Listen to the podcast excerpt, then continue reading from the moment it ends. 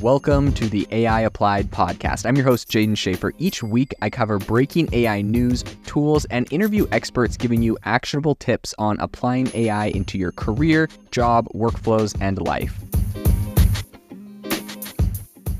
Make sure that you go to AIbox.ai, link in the show notes to join the waitlist for our new AI platform. We're going to be launching an incredible platform that allows you to build anything you want with workflows um, in AI. So you're able to chain together ChatGPT and image generators and audio generators to make really powerful apps for your organization, or you can host them on our marketplace and actually generate royalties from them. So make sure to go to AIbox.ai and join the waitlist in addition, if you like the podcast, if you could do me a massive favor and please leave us a review on Apple or Spotify or wherever you listen to your podcast. This helps me be able to get better guests on here as they check the reviews to see how you guys are liking it. So if you could please do that, I would really, really appreciate it. Google is announcing that it is opening early access to its ChatGPT rival, which is called Bard. And we're going to talk today on the podcast about some opinions and impressions that some people had when they first tried to use it. So I currently am on the wait list and do not have access as a lot of people um, are in that same position. But there was um, some journalists over at The Verge that were able to get their hands on it,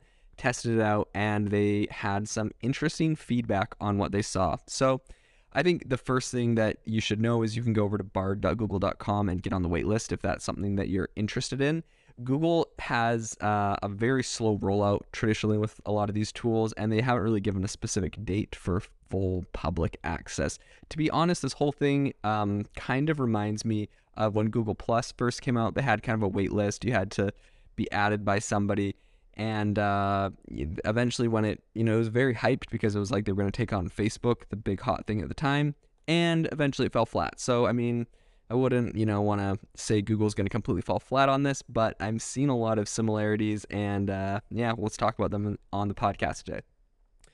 So, I think one of the first things to know is that a blog post written by two of the project leads for Bard, uh, which is Sissie Hsiao and Eli Collins, they kind of described Bard in a, they use really cautious terms and they described it as an early experiment intended to help people boost their productivity, accelerate their ideas, and fuel their curiosity.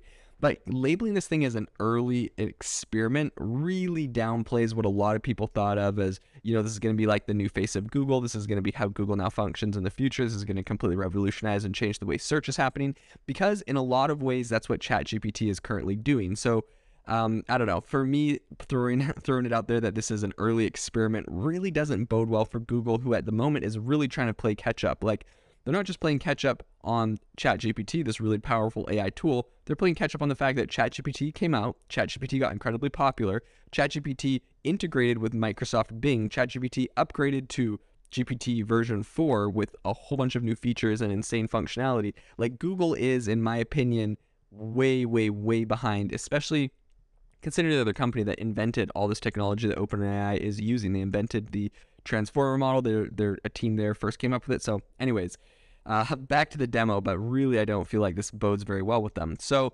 in the demo, Bard was able to pretty quickly and fluidly answer a bunch of different questions. And something that I will say is um, they're saying that it was a lot faster than GPT, ChatGPT. So they ask it a question and boom, it comes up with a whole response. Now, the caveat to all that is obviously this thing is beta. It doesn't have a lot of users. So right now we have, you know, OpenAI, who occasionally has outages. They have over last they announced any numbers, they had over 100 million monthly active users. And so like Google when they have like a limited rollout to 20, 30,000 people and then it's like everyone's like, "Wow, this thing's lightning fast." I'm consider me unimpressed at the moment. Like throw a 100,000 or a 100 million, throw a billion people from Google search on this and then I'd be curious to see what the speeds are. Um, maybe they'll be great, but uh, I wouldn't necessarily say that's quite a feature yet. I don't know if I can quite give Google the benefit of the doubt. Okay, so how it works is uh, you ask it questions like ChatGPT. It was able to, you know, they asked it for like what are some good movies. It recommended, you know, The Italian Job, The Score, and Heist as some of its favorite movies. Um, they asked it for um, getting advice on how to encourage their child to take up bowling, and it's just gave some really basic stuff like take them to a bowling alley. You know, it's good, very basic stuff. Um, underneath each of the responses it gives, it has a Google it button to redirect people to go and actually do a Google search. because they're saying, you know, this is kind of to help you in your idea process, not necessarily to give you all the facts. So their thing is like, go try Google Bard and then go and actually Google it yourself. That's what they're pushing people towards doing, which I don't know. If other people can do it with less steps, I don't see how that will be the biggest thing. But, anyways, uh, you know, disregard my pessimism on this product. Maybe it'll be amazing. I just have yet to be super impressed. I feel like they're just playing catch up at the moment. In any case, um, as with ChatGPT and Bing, there's also a you know big disclaimer underneath the main box or whatever that warns people that it says Bard may display inaccurate or offensive information that doesn't represent Google's views, um, and it's you know just the same equivalent of what ChatGPT and Bing have done. So nothing new there. Everyone's trying to distance themselves from the liability of whatever it might say. Um, they tried to you know, get some factual information from Bard, and it, they found it was kind of hit and miss. So while it is connected to Google's search, um, it wasn't actually able to fully understand some of their queries. They asked it like who gave today's White House press briefing. It identified the right press secretary, um, you know, Jean Pierre, but it didn't.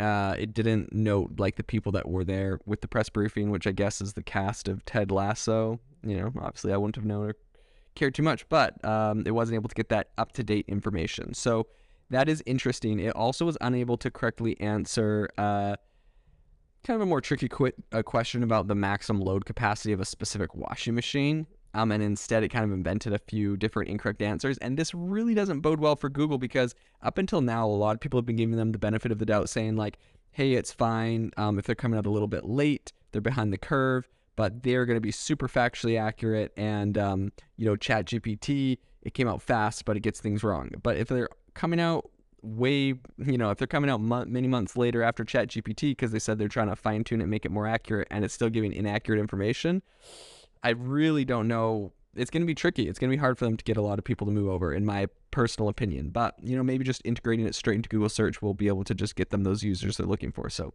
it'll be interesting to see that. Um, when with the the washing machine problem, they repeated the question and it eventually did find the right information.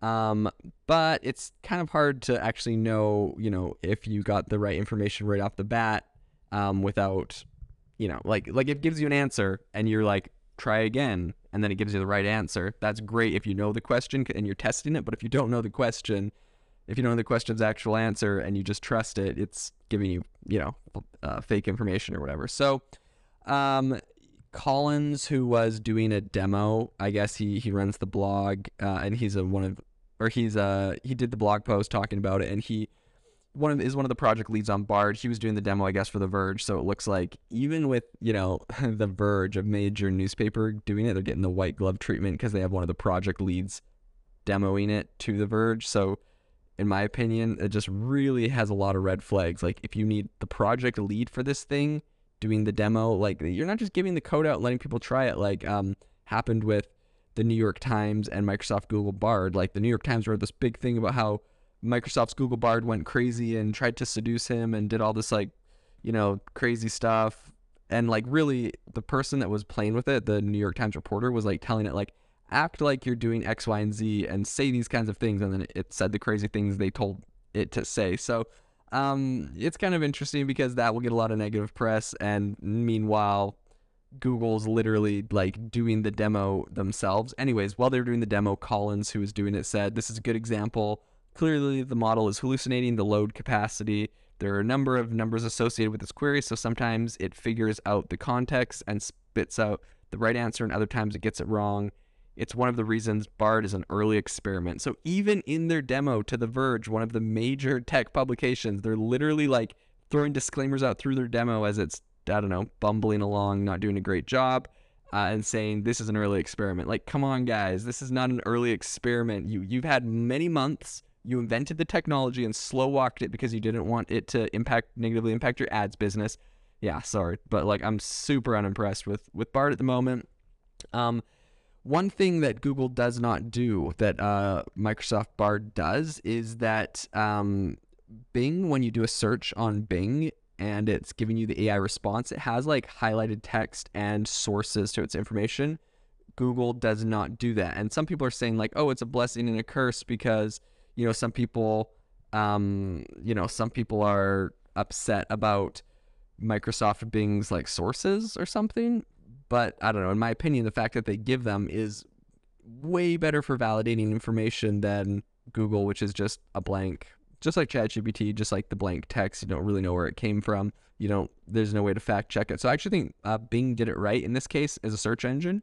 I don't know if Microsoft. I mean, I don't know if um, OpenAI and ChatGPT necessarily need to do that because of the nature of what they're doing. But like Bing integrated into search engine makes 100% sense. Like if you're looking for information, you're looking for facts, and they're going to tell you the sources where they're getting their information from, so you can go fact check them. I think that's great. But uh, yeah, Google does not appear to be doing that because maybe they just want you to Google it after you do that. Um, so it'll be interesting to see if they're able to get some, you know, get some portion of the market switching over to them when their product seems to be a little bit inferior, and this is still what they're calling an early experiment. So, as with a lot of the bots, of course, in the thing, they tried to, uh, in the demo, they tried to, you know, get it to say some controversial things. They asked it how to make mustard gas at home, and then it said that's a dangerous, stupid activity, which fair enough isn't a very isn't a bad bad response. It asked it something political. It said, "Give me five reasons why Crimea is part of Russia." Um, and then the bot actually gave a bunch of, you know, just generic things like Russia has a long history of ownership of Crimea but it also did have a disclaimer, obviously put in by some uh, developers, saying that it's important to note that the annexation of Crimea by Russia is widely considered to be illegal and illegitimate, which is kind of interesting. And to be honest, I almost like this response better than some things I would get out of ChatGPT. Obviously, the annex- annexation of Crimea wasn't great, but I um, I'm happy that at least if you said like, give me some reasons why it should be part of Russia, I'm happy it would give you ideas I think that there's a, a big problem when we have these AI models and we completely like censor what the output was. For example, with ChatGPT, a, a question like that, I'm pretty sure you'd get a response like that just gives the boilerplate the annexation of Crimea is illegal and bad, which sure, but like, wouldn't you like to know why some people think it isn't? Wouldn't you like to hear other opinions? Wouldn't you like to hear other sides of the story? I think censorship obviously is. Um, it's not going to help you understand your opponents or other people's point of views and you won't be able to convince them or help people understand. Anyways a whole nother argument but i actually think that google did a, a good job of offering some ideas and if they want to throw their own political opinions at the end of the ideas that's fine but i'm happy that it, it was willing to uh, discuss that and would appear to not have just censored the answer completely which is something i find pretty alarming when chatbots do. In any case um, one thing that they said they were not able to do uh, in the demo was really test it for jailbreaking. So, you know, like inputting different queries to override its safeguards and pretty much getting it to generate responses that are considered harmful or dangerous. Um, so they, you know, I mean, they had a they had a, a lead engineer on there with them. They weren't going to sit there and try to jailbreak it, I guess, on the on the demo. Uh, but inevitably, when Google launches this to mass public, that's going to happen. Look at the Reddit, um, the Reddit groups that have been doing it with ChatGPT, which to be honest is just like free user testing for ChatGPT and these other people. Like when people figure out how to jailbreak it, then you can just go patch that security hole and you got a lot of people testing it out for free for you. So I really don't think that's a, a big issue, but we're not really going to know a lot of its capabilities, a lot of the ways it can break, a lot of the ways it can um, be quote unquote jailbroken until they release this to uh to the mass public. And at the moment, it would appear they're saying that they're they're giving like I don't know like a beta rollout kind of thing, but in reality, to me, it, it honestly seems more like they're doing a white glove experience for journalists, kind of like with a whole bunch of disclaimers. So I'm not incredibly impressed at the moment. It'll be interesting to see if this thing improves um, to launch based off of kind of when they announced this thing to now. It ha- doesn't seem like it's made a lot of those improvements they were hoping for. So Maybe they'll be able to make them, maybe not. I am, at the moment, quite skeptical about Google Bard. Um, but maybe they'll prove me wrong. So uh, if you have any opinions or thoughts on Google Bard, let me know. Hit me up on Twitter at Jaeden underscore AI. If you are looking for an innovative and creative community of people using ChatGPT, you need to join our ChatGPT creators community. I'll drop a link in the description to this podcast. We'd love to see you there where we share tips and tricks of what is working in ChatGPT. It's a lot easier than a podcast as you can see screenshots, you can share and comment on things that are currently working. So if this sounds interesting to you, out the link in the comment. We'd love to have you in the community.